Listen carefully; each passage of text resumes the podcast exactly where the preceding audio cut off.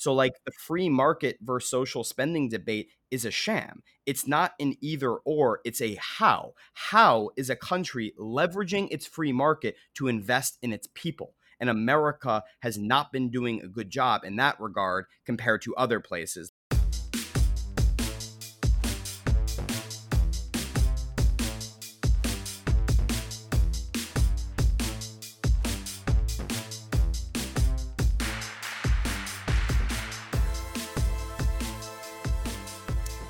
Everybody, and welcome to episode numero three of We Hate Politics, a podcast where we don't really hate politics, we just hate what it does to policy. My name is Brandon McCoy, and I am here with my lovely compatriots. First off, Oren Jacobson, live from the city of Chicago. How are you doing? I'm well. How are you, friend? Doing lovely. Nice to hear your voice. Uh, we also got Katie Brennan from the great state, the Garden State, New Jersey. KB, what's up? The one and only. I'm swell. It's a little hot today, right? It's it's like Hades. It's it's it's subtropical. It's That's like right. Florida now. It's terrible you go. actually. New Jersey, always worried about people moving to Florida. No, no, no longer a Nope. consideration. Florida No came to us. Yeah. That's right. And last but not nearly least, Mr. Aaron Carr in Manhattan. How you doing, my friend? Doing well. Thank you. Is it is it also subtropical across the river?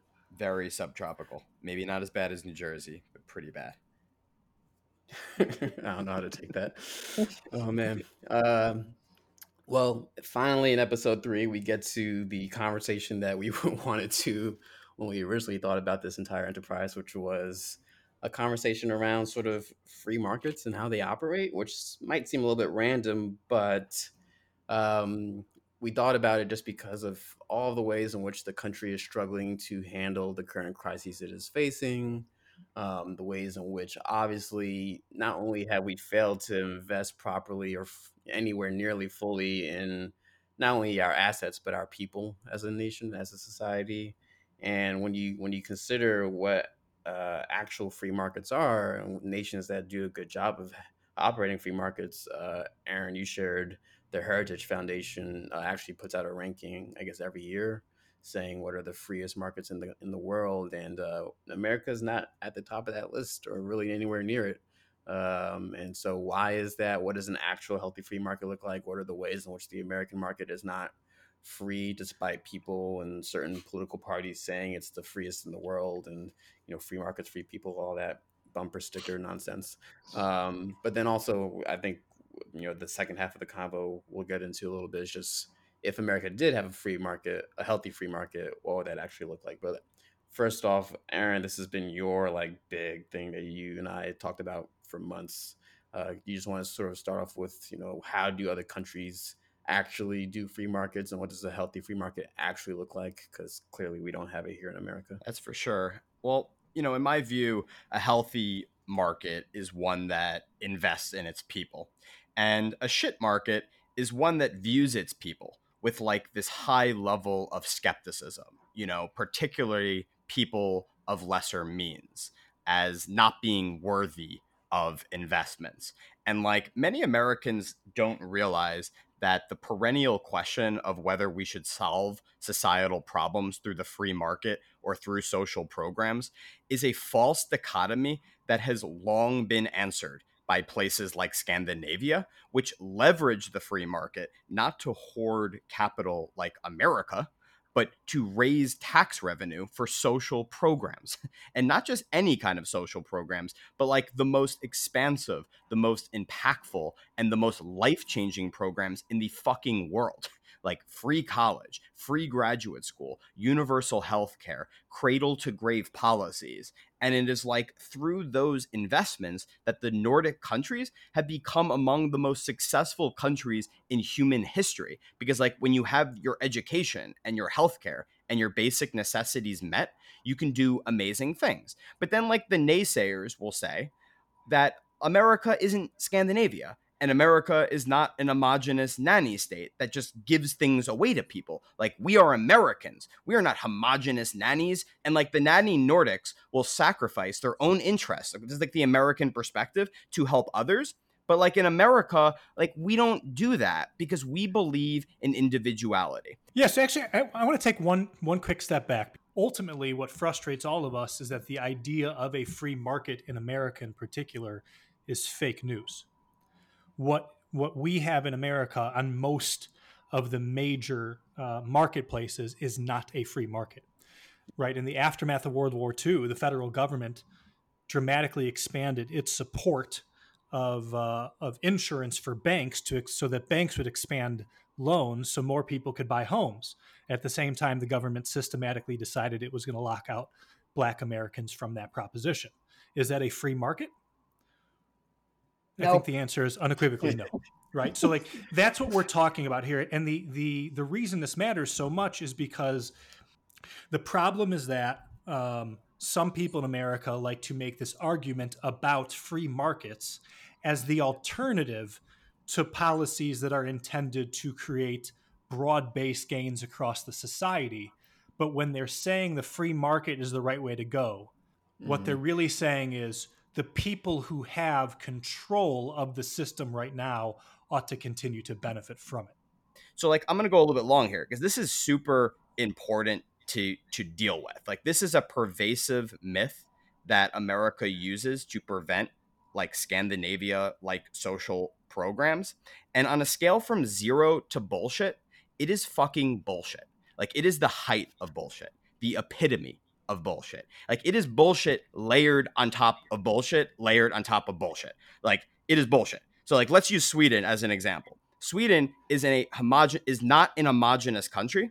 It is one of the most diverse countries in Western Europe. Like, here are some statistics. In 2015, 163,000 asylum seekers, mostly Syrians, Afghans, and Iraqis, reached Sweden. Sweden has just 10 million people. That makes it the largest influx ever recorded by the OECD. The share of immigrants and their descendants in Sweden represent about a third of their country, and 20% of Sweden is not white. So it is not an homogenous place. And the next point I'm going to make is so important that like don't listen to anything I'm about to say in this podcast except for this. Like this is the most important point that one could ever make because it is it really speaks to this myth that America uses to prevent these programs. Sweden is not a nanny state.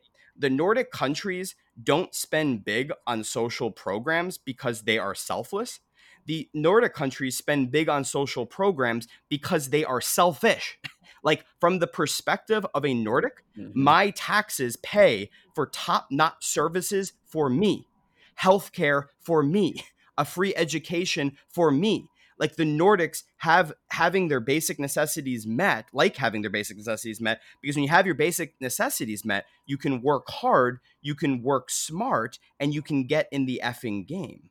And like the Nordic model doesn't make the Nordics lazy. In fact, in fact, it makes them competitive. There's a study by the Global Competitiveness Report, they call it, where Sweden is ranked the eighth most competitive country in the world, and Denmark is 10th. So, because of these social programs, right, Scandinavia is investing in people, investing in their societies, and investing in human dignity. And that is what makes them competitive, uh, you know, pleasant places to live in. And that is just so important to emphasize uh, just to the maximal degree because these myths that, you know, that when you have social programs, it, people are going to get less competitive and they're going to, you know, not going to work as hard. The Scandinavians have appended that notion. We should recognize that. Mm-hmm.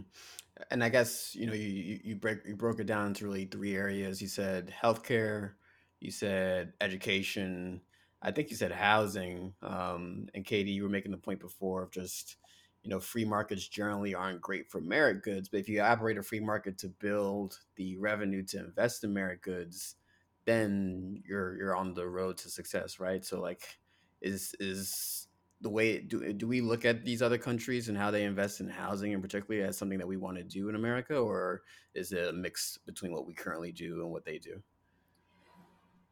I would say that we we do want to look at these other countries that are freer markets than the United States is. And and it's not that we don't do that here it's just we we're doing it for whom so mm. building on what aaron said these free markets the idea of it's a this mythos that it is a freedom of choice but it's not it's it's not really a freedom of choice because in the US we end up having this ruling class that is making all of these corporations that are making all of the rules for themselves. In a free market, we would we would all get choices. We would get a lot more choices. I can choose what you know. I prefer strawberry to cherry, but in the United States, the makers of cherry could just squash the makers of strawberry and say you're not going to do that anymore, and then I don't, and then I don't get to choose it.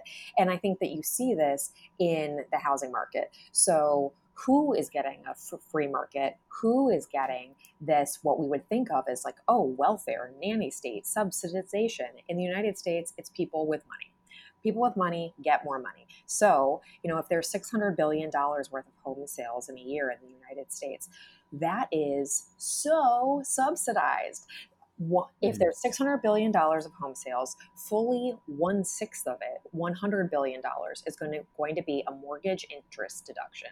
So that is welfare for the rich.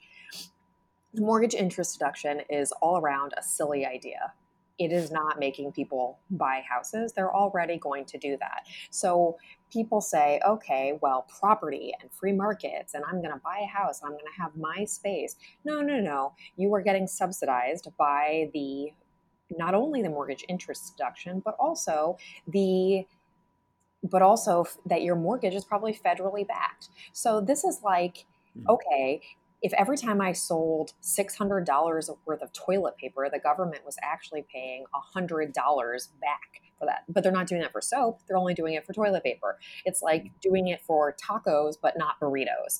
And housing is just valued so high, but part of that is because we're not going to let it fail. What if we were doing the same thing for rental housing? Mm-hmm. Right, right, right. So I guess a lot of times when we hear about free markets, the point is like we we and or I guess we when we hear about the American free market, it's like we need this because we don't want to pick winners and losers, but we already are. We already are picking winners and losers, and the winners are making it so that they continue winning. Right. and yep. And like here's what conservatives get wrong. I, you mentioned before the Heritage Foundation, the con- very conservative think tank, right, dedicated to promoting the free market. Like each year they rank the freest markets in the world, and Singapore is number one. And like that that is it's just such an important thing to hone in on here because this is a place where the vast majority of housing is public housing. its public housing mm-hmm. stock is home to approximately 80% of its population. The Heritage Foundation ranks America as the 17th freest market in the world. So to put it like another way, according to the ultra conservative think tank, the Heritage Foundation, Singapore, the public housing capital of the world, has a significantly freer market than the supposedly rugged capitalistic nation of America. Singapore just uses its free market not to hoard capital, but to pay for things mm-hmm. like public housing. So, like the mm-hmm. free market versus social spending debate is a sham. It's not an either or, it's a how. How is a country leveraging its free market to invest in its people? And America has not been doing a good job in that regard compared to other places like Scandinavia, Singapore, et cetera, et cetera. Because administration is not the same thing as socialism, or really the reverse. Socialism is not the same thing as administration. In order to have an actual free market, you have to administrate the allowance of competition and freedom. And mm-hmm. it, it so often gets perverted as well, any kind of regulation, any kind of rules and guidance is socialism, when really that's not the case.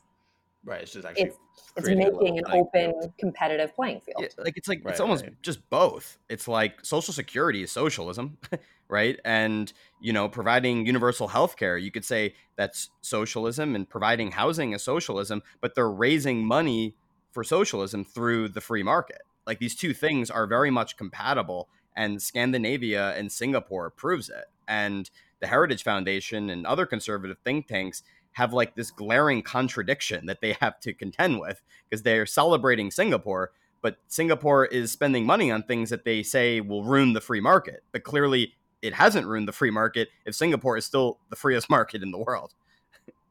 Right. And to to Oren's like really like specific point, I mean, I think a lot about instances where we are having. I've been very worried about the growth of monopoly power in the country for oh, quite yeah. some time, and like you know, obviously you can talk about Amazon and Google and Facebook and all that. Those like the obvious ones. Like I remember, like not even ten years ago, learning about um, Bloom Energy, which is like you know Bloom Energy company created a, basically like a fuel cell uh, to help power individual homes at like a tenth of the cost of what people were paying and I forget who, but somebody just bought them out because they didn't want to have to deal with that competition. And that happens all over the place. And so that's not freedom of choice. That's not a free market either. Of just whoever is already in a position of power and influence and already has the necessary funding can just go ahead and say, okay, that that you know that potential future competition is starting to get a little big. I'm just going to buy them out, right? And the only way that we can possibly defend that from happening because we don't have very robust antitrust policy in this country right now is because is by the person who get who is being offered to be bought out just having the wherewithal and the spine to say no right? But you flash those dollars and it becomes very very hard for people to say no to that type of stuff. Um, but we just want to continue to like make sure that we are highlighting the fact that this this country is not really what it says it is. Was that sort of what you're you're saying? It was fake news oren right yeah, I mean, I, I think the simplest way to, to put this is we are deciding as a country what type of marketplaces we want to set up. Aaron talks about the Scandinavian marketplaces. Those those countries have decided that on some very basic things, housing, healthcare, education, they want to invest heavily into people's basic needs because they know that when people have good healthcare, have stable housing, and have access to good education, it generates economic benefits over the long term for everybody. The debate really isn't about whether or not we have a free market or not a free market, because the truth is, there really is no such thing as a free market. Every marketplace has a set of rules. The question is, what are the rules and who benefits from them and who gets to make them? And that fundamentally is the problem in America because the rules are being made by a select group of people. That group of people continues to benefit exponentially from the rules of the marketplace itself. And so I think that is the underlying frustration we all have with the idea. And by the way, it is one of the areas in which I think we could fairly point to, uh, you know, the left and progressives as a, a, real struggle in communication to the center and center right of the country uh, that allows this idea to keep going unchecked. Mm-hmm. It's almost like you having a ton of conversation in around around um, austerity budgeting right now because it's just assumed, oh, we're in a recession, we should pull back on spending. That's what we always do. But what we're do what we're really doing is pulling back on spending on public programs and broad-based assets and investments but we are still propping up major corporations by just offering them loans and tons of low interest, you know, um, programs for them to continue to operate at the level that they are. And we just did the airlines, and yeah, we had we had done the auto industry, the banks, and now we've done the airlines as well. Right. And, and, and brings back the, yeah, you didn't let we didn't let them fail. We didn't let them fail. If you wanted to say, "Oh, you're a business and you should be able to support yourselves and competition," we're not letting them compete. Mm-hmm. Yeah, and so you know, right in nineteen uh, in the nineteen forties, nineteen forty two, President Roosevelt passes the Wage Stabilization Act. The reason he does that is he's worried about runaway inflation in the middle of World War II. Pretty logical thing to do to try to control runaway inflation in the middle of a world war when your economy is at full capacity, right? Mm-hmm. But so what do businesses do as a result? Businesses start to offer more by way of benefits as a way to attract and retain consumers. 12 years later in uh, in 1954 you have a clarification of tax treatment of employee benefits, which then leave employee benefits as largely tax deductible. You want to know what the largest tax deduction in America is? uh, year in year out to the tune of almost 300 billion the answer is businesses tax deductions for healthcare and so i point this out as a way of saying the employer driven uh, model of healthcare is an accident and the way in which healthcare then gets distributed within the framework of that marketplace was never intentional and this is the outcome. And now the result is everywhere you look in the healthcare system, there are disincentives towards cost efficiencies and incentives towards cost increases throughout the system as a as a bug, as an accident of policy. And so that that's ultimately the challenge we face on so many levels, whether it's housing, healthcare, uh, uh, education, or even something like food and how we subsidize and pay for agriculture in this country. Mm-hmm. Yep. You know, not to get back into previous conversations we've had, but I think the overarching frustration uh, with that I have with a lot of this is that you know when we talk about how do we invest in communities, oftentimes we hear we don't have the money, and it's like, well, the boom period of this nation was based on higher tax revenue, higher tax rates to generate these funds to invest in these programs that at the time mostly or only white Americans were able to take advantage of because of other communities being locked out. Now we want to do the exact same thing now, and we're being told, "Whoa, whoa, whoa! How dare you propose anything above a ten percent tax rate?" And eh right, like that's that's crazy. And this is so important because you know people will come back and be like, "Well, we'll never be like you know this the Nordic countries because we're too individualistic." And back to my point before, it is such bullshit because there's just no way the Scandinavians would pay all that money in taxes if they weren't benefiting from it as individuals. Like, it's nice to think that this is all driven by altruism in those countries, but that is a fairy tale. Mm-hmm. And like all fairy tales, it's bullshit. And this is why the Nordic model is possible in America because America is 50,000 times more selfish than Scandinavia. So, like, America is ready for this. We're ready to have really good programs that help people, yes, collectively, which is my main interest, but also as individuals. And the result of the Scandinavians or the Nordic countries' policies is that if you live in Scandinavia, if you are born in Scandinavia, you hit the jackpot. And why is that, one may ask? Two words social mobility and social mobility, right? The movement of people, either up or down the socioeconomic ladder. The, the global social mobility report, which they release, I think they release every year. They recently released it, uh, which is produced by the World Economic Forum, studied this, and they ranked 82 countries by their level of social mobility. And what did they find? Denmark, number one in the world for social mobility. Norway, number two. Finland, number three. Sweden, number four. Iceland, number five. So Scandinavia takes the top five slots. And what about the United States? 27th. We rank 27th on social mobility. And that's just like the utter importance of investing in your people. You will have better markets, you will have better societies, and you'll have better futures. And that is an empirical statement. But, and but, but, some... socialism, Aaron. Yeah. Socialism. I know. But Katie, go ahead. Then I want to follow up question. Right, Oren. Yeah, people think that oh, that would be an entirely different structure than we have now, but it wouldn't be that hard. Before Medicare, 80s, Social Security.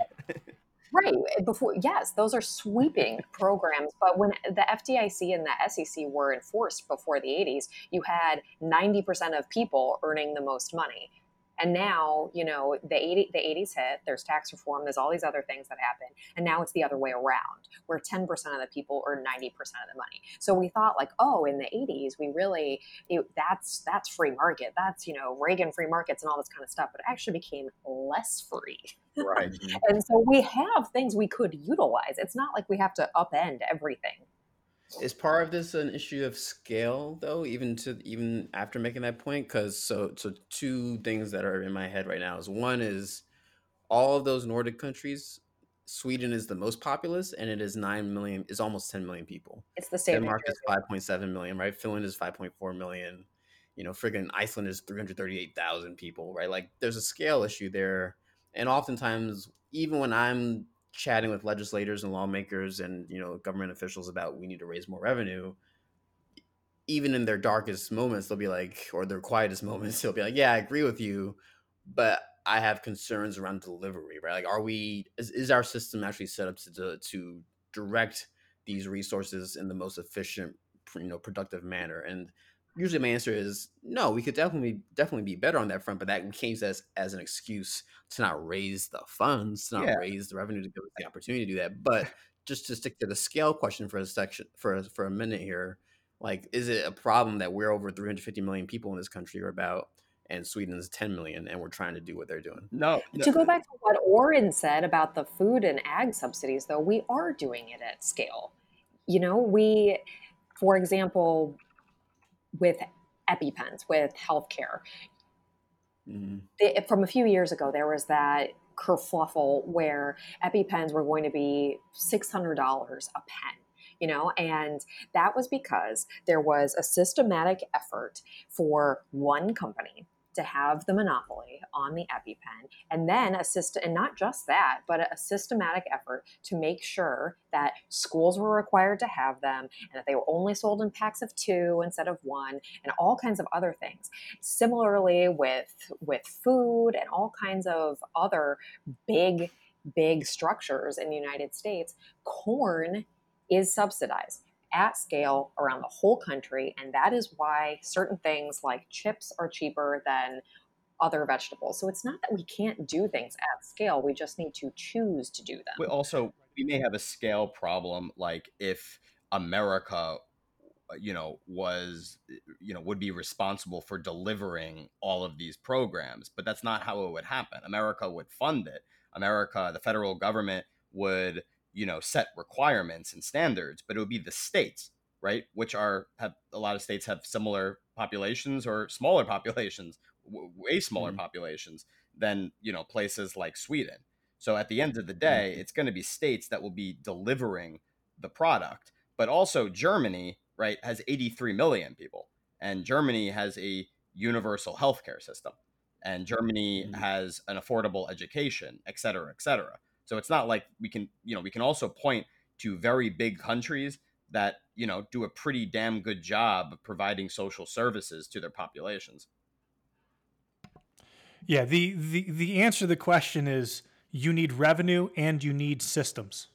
I don't know why mm-hmm. anybody on earth would think that all you need to do is raise money. It's it's you know, it's sort of like the Medicare for all thing just as an idea is not a one-stop fix to the entire problem if you just make one payer on top of this entire system and change nothing else, you're going to get some efficiencies, but you're not going to drive down the cost of healthcare to be equal to the rest of the world. Yep. The major difference in America versus these other countries when it comes to healthcare is they set up their systems intentionally a long time ago and set up the funding mechanism along with the delivery mechanisms in an intentional way.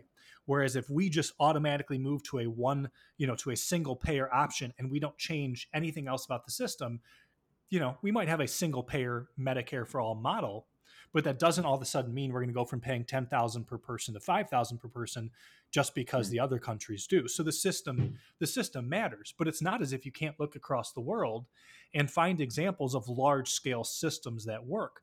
You know, to Katie's point, we're we we subsidize the price of corn we subsidized it to the extent that uh, for a low income individual who's getting SNAP benefits from the government, they can get about 3,000 calories worth of potato chips and 300 calories worth of grapes. Right? That's a that is a system wide decision. But on top of that, the way that that market is being regulated, or rather in this case, deregulated, is driving family farmers out of business for the benefit of a handful of very large multinational companies. And those are all decisions that are being made inside of the marketplace. Yeah.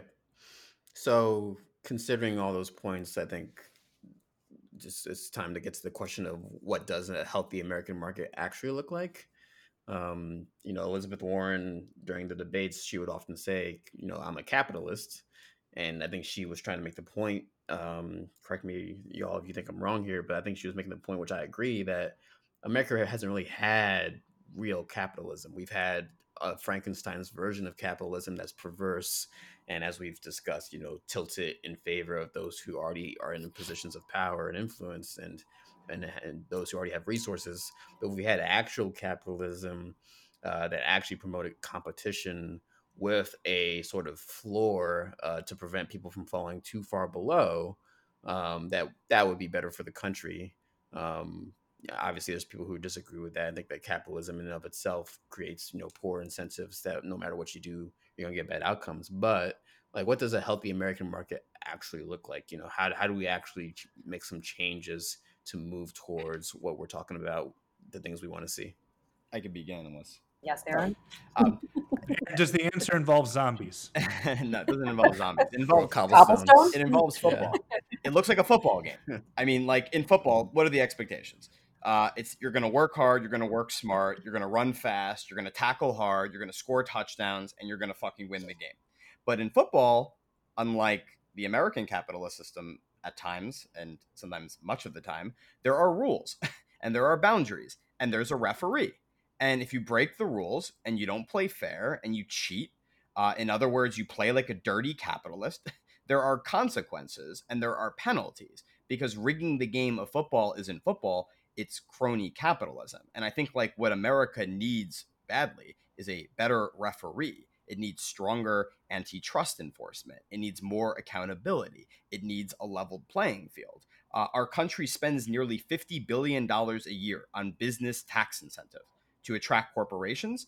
And as countless studies have shown, America gets very few jobs for these benefits. Like these are giveaways, and giveaways ruin football because it creates this this rigged uh, playing field. So what we what we need more than giveaways is investments, right? Because like in football, when a player gets injured, right on the field, um, universal health care, right? There's the sports universal health care system, we'll call it, uh, is adopted and it will help the player off the field because it doesn't just let the player die on the field. It picks the player up, it makes them get better so they can get back into the game. So, like something that America could be doing right now is universal health care. Uh, and that would allow people to live up to their true individual potential. Uh, and we would make com- America a more competitive and pleasant place to live, just like the Scandinavian countries, Germany, and many countries in Western Europe. So that's how I would frame it.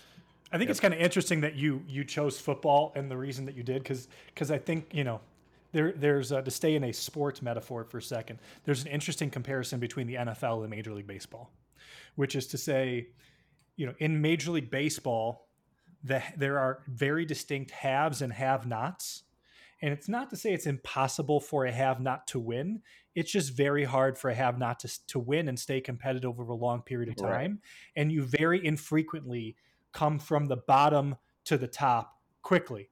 Whereas in the NFL, there are a lot more regulations, so to speak, around salary caps and salary floors and the distribution of revenues between the players and the and the teams and then the structure of the league itself. And one of the things that makes the NFL I think so uh, in demand in America at this point in time is you're no you're you're 2 to 3 seasons away from a Super Bowl at all times.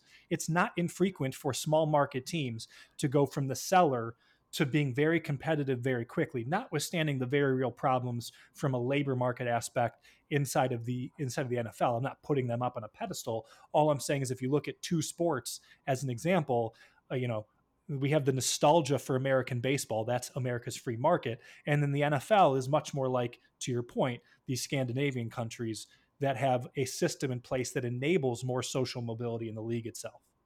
As a Yankee fan, I don't know if I appreciate your implications. um, but I understand them. I How can anybody be a, a, Yankees fan and be a progressive? Yeah, thank listen, you, Oren. It, listen, that's like, oh. listen, I grew up in North Jersey. Okay, it was either Yankees or the Mets. What do you want me to pick? Anyways, I need you to rise above that, Brandon. Okay, so continuing on the football metaphor, which I cannot speak to truly at all, but I'm going to pretend that I can build on your example of the way that the way that players are selected. Something that I do know about football is that there's a draft and that it's heavily orchestrated. And if we're thinking about what a healthy American market could look like, one of the things that's been suggested is that what if workers chose 40% of the board seats. Right now, you have CEOs and that get to enrich themselves and they're making a board that can work for them and all the company does is make sure that it makes money for themselves and those people at the very very top. When instead if there was more freedom and workers got to those of us working at all of these companies got to pick who was going to make the decisions and who was going to do the plays run the field, throw the ball, whatever, um, it would be it would be a lot different. It would be a free market that works for the people.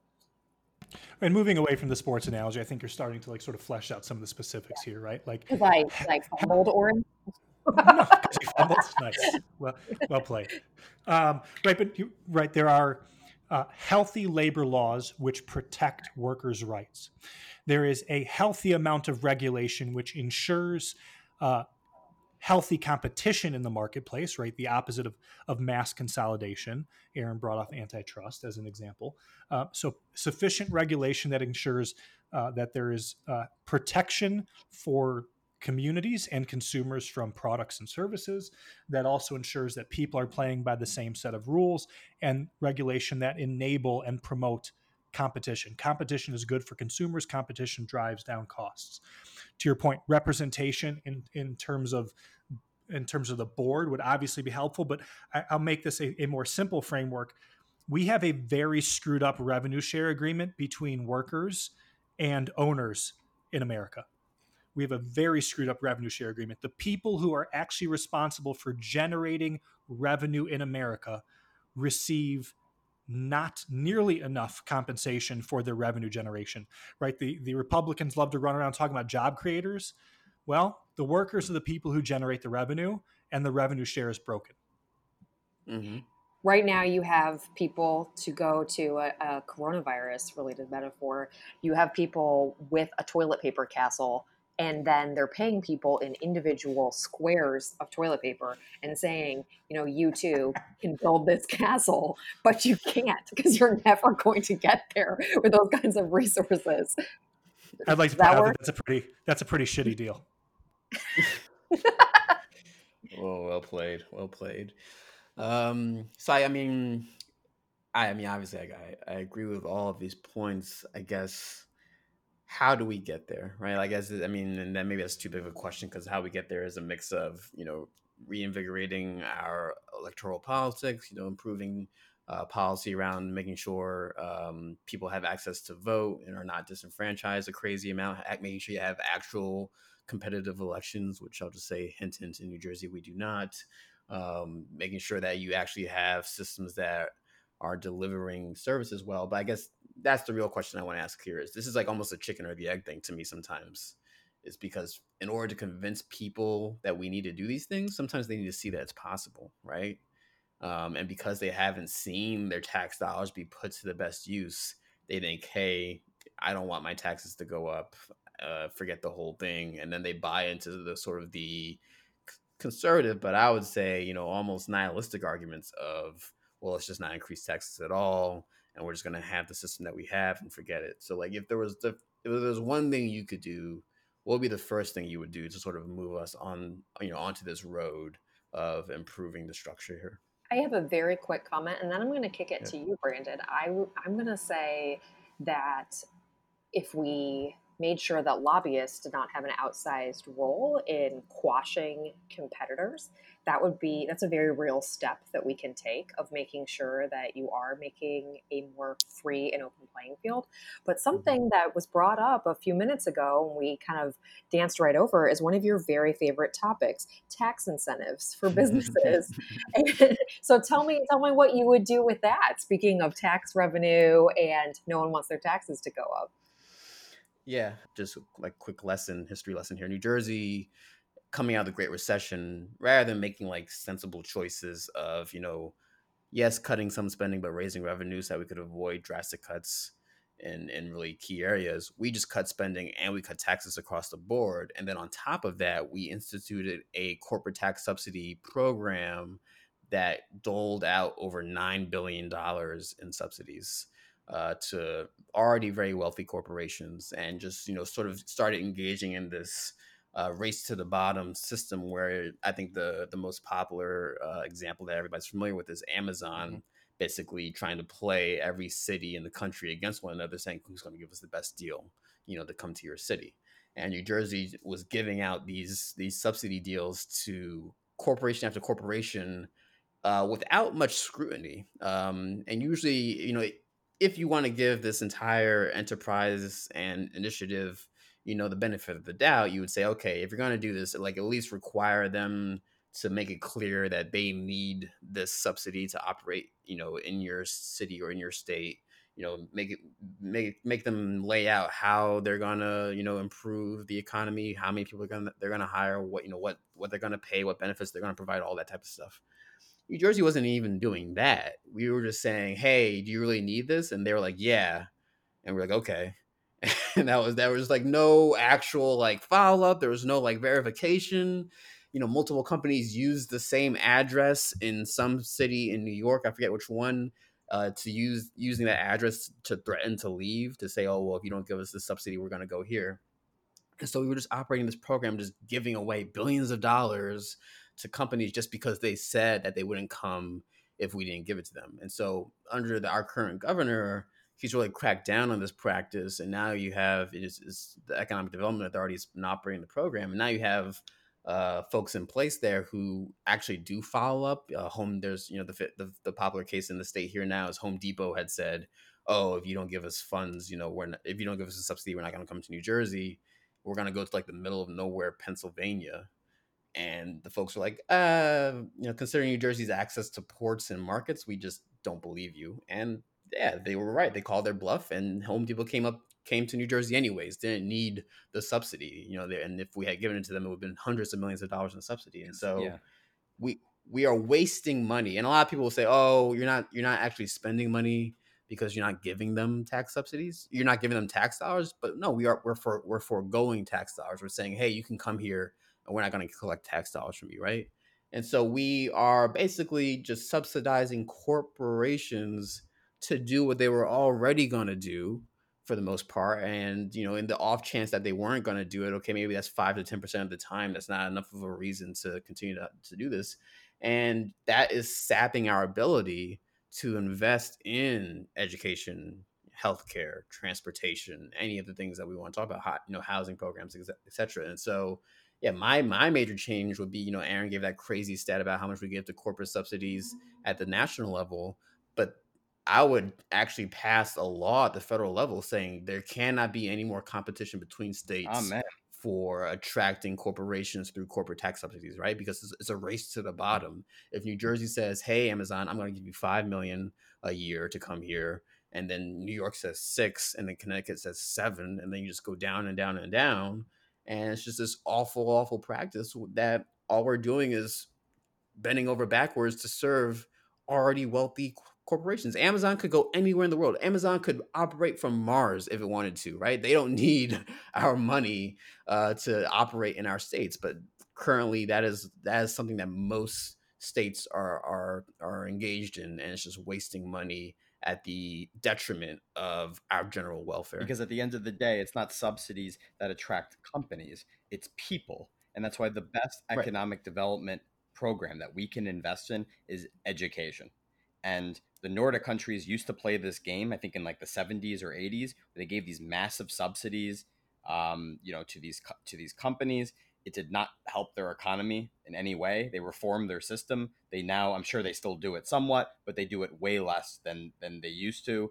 And the Nordic countries, as I said before, are some of the most competitive places in the world, proving you don't need uh, these these business tax incentives to attract companies. You need your people. You need to invest in people. Uh, and that's where social programs and education and healthcare, et cetera, et cetera, come in.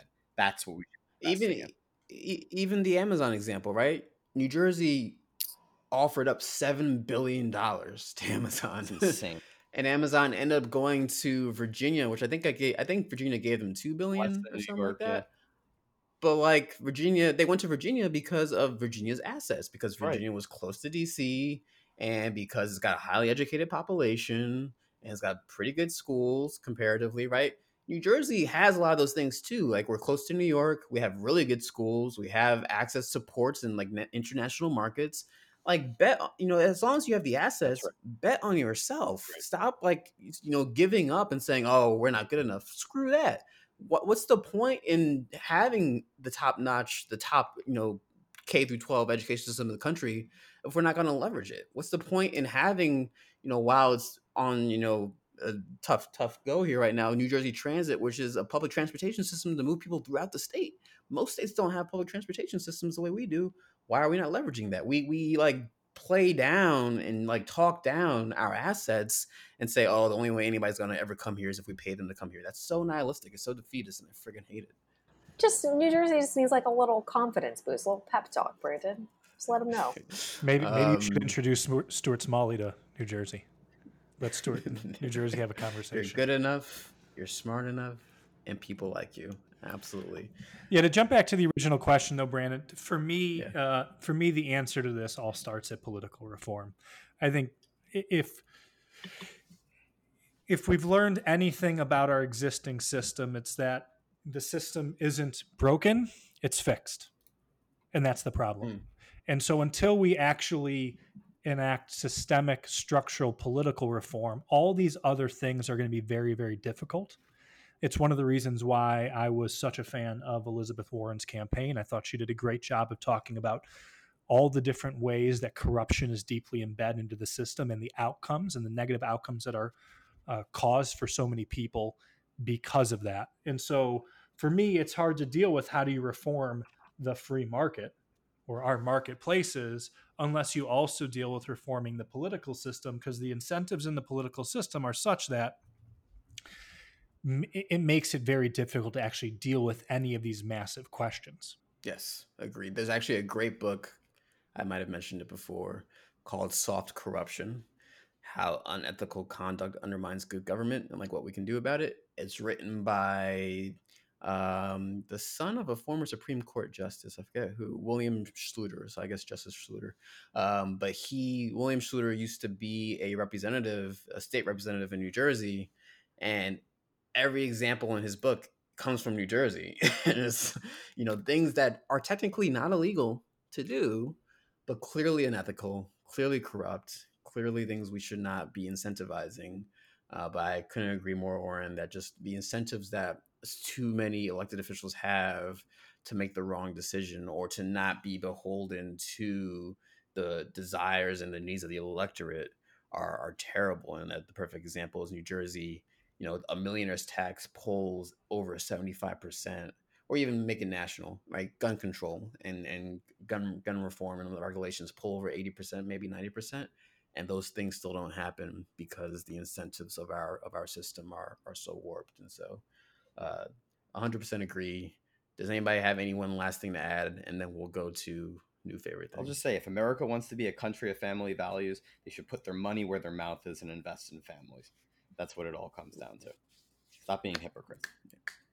Amen. Especially Yeah. childcare investments. Especially child. I'm with I'm with you on that. I mean, if you if you just if we could imagine for a second having a long-term strategy towards this, what you would do over time, you would make sure that every community has access to clean water, clean air, nutritious food, healthcare, social work, and good schools. What a that combination alone i know so such a socialist. That combination alone would ensure that young people are developing in healthy ways are being educated have the right nutrition for their growing minds and 20 years from now as they enter the workforce we'll reap the benefits Yeah, that long term thinking though is hard for our our, our political system. I need it tomorrow. they rather they rather you know do a ribbon cutting to put up you know an arena that's not going to do anything for anybody. Cough cough American Dream Mall cough cough, um, and avoid investments in schools that will pay off in you know over the next 10 15 20 years for sure According to every study Um, ever.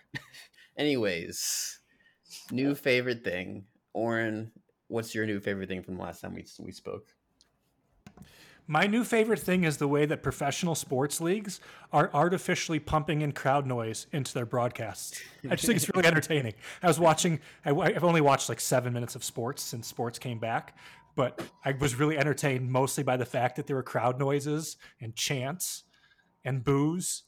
And I'm like, but there's no one there. How are they doing this? I was very have entertained you by it. seen have you seen fox has tried to include not to great success yet but maybe they'll get there like um 3d crowds in the Yep. stands sometimes Whoa. yeah Yeah, which like is they react I'm- like two seconds late to everything so what I really want to know is can they bring back Harry Caray?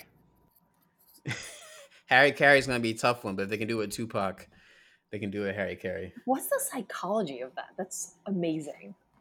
I think. I mean, I'm a little worried about it because I think it's just a huge attempt to make everything look normal, and things are not normal. So we should not be trying to. Absolutely. Uh, good one. I like that. Aaron, what's your new favorite thing? Two words: electric scooter. Um, you bought one. I bought one, and I actually bought two. Um, one for one for each foot. one that kind of goes like off road, and the other one that I ride in the street. And it's interesting situation because when I drive in the street, even if I'm on the sidewalk or uh, sorry, the side of the street, uh, people honk at me, they curse at me, and then if I'm on the sidewalk, uh, people curse at me too. So you're pretty hated yeah. when you're an electric scooter rider, but I really love it, and I'm having a lot of fun. And you're not talking about like a Vespa, like you're talking about like the stand up. Yeah, yeah, the stand up yeah. scooter. Um, it's the it's nice. it's a they, ton of fun. They had to get rid of the Vespas already. What do you mean get rid of the Vespas? Because two people died. Where? In New York. They they, they, they banned Vespas. the Revel scooter. Oh, I didn't know Before there were rental Vespas. The, the 5,600 pound SUVs are fine, but no Revel scooters. yeah. Well, that could know. easily be my new favorite thing. I was so jazzed about trying one of those and just like living out some sort of European fantasy of all the outdoor eating and riding around on my little Vespa and Sorry, so, Katie, not enough not enough pollution, not dangerous enough. You got you got to come here with an SUV. We should have one of our friends who works in transportation in New York come on and just scream about bike bike lanes. Oh, please. yeah. Katie, new favorite thing? Mm. My new favorite thing is the simple joys that have returned in this time, like watching adults chase after the ice cream truck. and wow. just the, just like the simple joys of a soft serve and eating tacos outside and that's that's my new favorite thing. That's so zen. Some Norman Mailer shit. Yeah. Wow. I feel relaxed already. that's some Americana for you. Alrighty. Um, mm, yeah, cue the flag waving in the background. cue the jingoism. Um, for me, I was actually off this week on a staycation. It's the first break I've taken since uh, in over like two years. So it was nice. And my new favorite thing that I did during uh, much of this time was playing the last PS4 exclusive for the generation until PS5 comes out at the end of the year Ghost of Tsushima, a wonderful game about being a samurai during the invasion of Tsushima by the Mongols. And you have to take your island back uh, it's a wonderful open world game, very well done. Sucker Punch, good job. It's got a ton of buzz on the internet. I've tweeted about it a few times. Very gorgeous pictures, but uh, really good game. I feel like a, I feel like a samurai.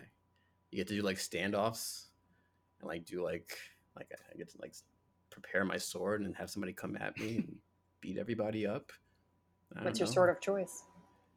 uh, you only get to use a katana. However, you get to there's like mm. 40 different ways to house your katana mm. in very different artistic ways, and so that's probably the most boring new thing. But for people who know Ghost of Tsushima, they're they're pointing they're pointing like Leo DiCaprio in that Tarantino movie, be like, "Yes, that." So I'm all. I should hold one of those while I'm riding around my scooter for effect. A katana? Yeah. Sure, why not? I literally have no right. idea what any of that just was. Don't worry, you're doing much more important things with your life than I am over this past week, and I appreciate all of you very much. Thank you for the conversation. We'll be back in like two or so weeks, uh, and hopefully, all of you continue to do well. Be safe, be happy, be healthy.